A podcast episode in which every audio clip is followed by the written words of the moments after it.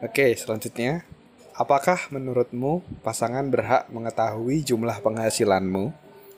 Menurut aku berhak dan wajib tahu. Tapi tergantung kalau misalkan pasti pa- masih pacaran nggak perlu tahu.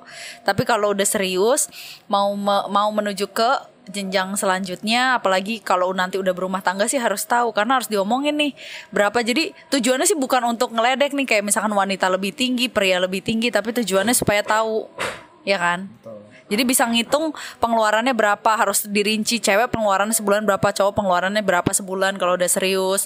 Jadi bisa tahu terus kalau kurang apa sih solusinya gitu kan.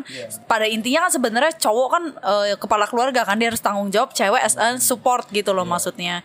Jadi dari situ kan kita bisa tahu. Jadi tujuannya penghasilan tahu itu masing-masing tahu berhak tahu itu untuk itu bukan untuk kayak lu lebih rendah dari gue lu lebih tinggi gitu bukan gitu.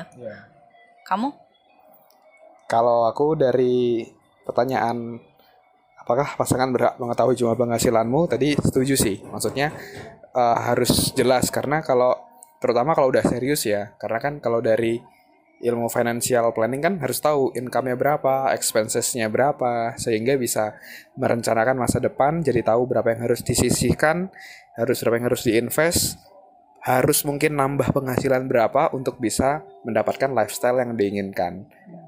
Tapi, tapi banyak orang tuh mungkin ada kadang-kadang agak malu malu gitu ya. Jadi kadang-kadang dilebih-lebihkan, padahal enggak. Dan ketika merit, loh, kok, Kok ternyata segini? kok segini gitu ya.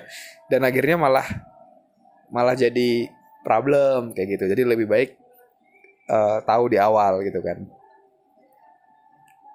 iya Tahu di awal. Kalau aku mau tanya deh, kalau misalkan pandangan kamu dengan banyak sekarang kan banyak cewek-cewek yang gajinya tuh lebih tinggi gitu daripada suaminya kan. Itu pandangan kamu gimana? Kan banyak ada cowok kan yang merasa gengsi, mikirnya enggak-enggak gitu kan based on banyak orang story lah gitu kan based on true story. Jadi menurut kamu dengan kisah itu gimana? bagus malah kalau loh malah justru kalau kalau aku jadi cowok malah wih cowoknya lebih tinggi. Nah gimana nih caranya biar jadi cowok? Motivasi ya? bisa bisa nih bisa bisa lebih. Dia aja apa namanya bisa gitu kan. Pasangan bisa kita juga jadi jadi terpacu. Gimana sih caranya? Skill apa yang harus aku pelajarin? Kemampuan apa yang aku harus kuasain?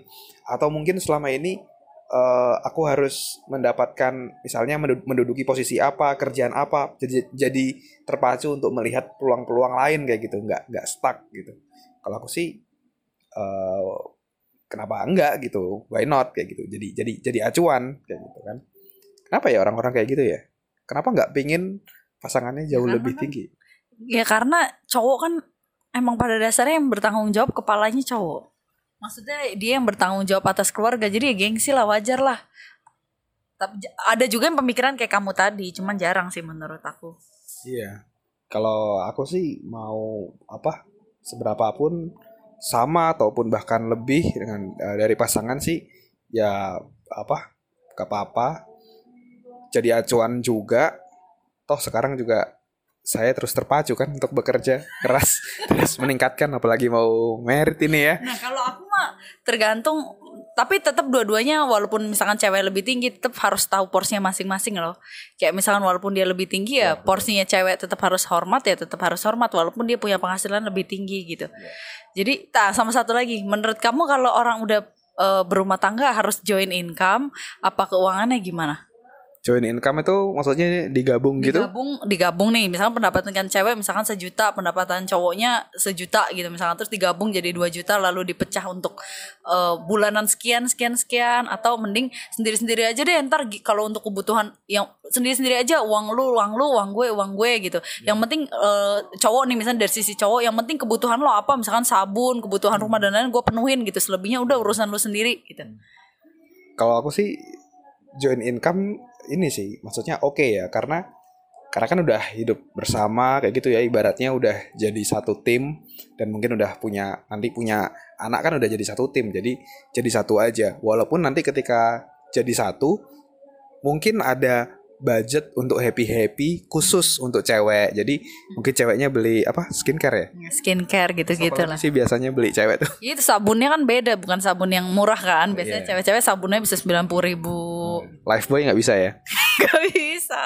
Iya, karena karena kadang aku life boy, sampo-sampo biasa sabun muka yang ada di Indomaret lah yang dipakai ya.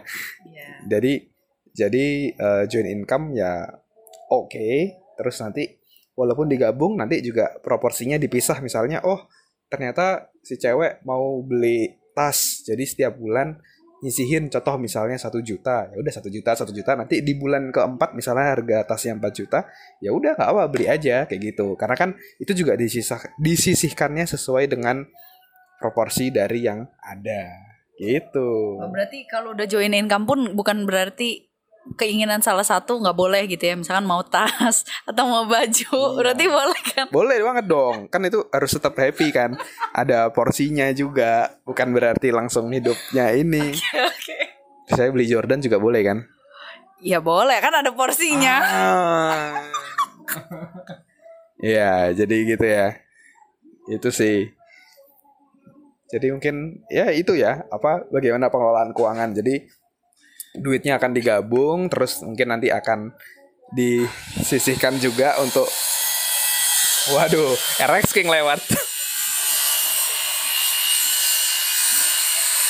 Nah, jadi gitu tuh apa dari pertanyaan tadi terkait join income ya join nggak apa-apa tapi habis itu tetap juga eh, ada proporsi untuk happy happy untuk ceweknya misalnya mau beli tas ya nggak apa-apa sesuai dengan proporsinya. Kalau misalnya dari sisihan bulanannya belum cukup ya ditabung dulu nih sampai dua bulan atau tiga bulan baru beli.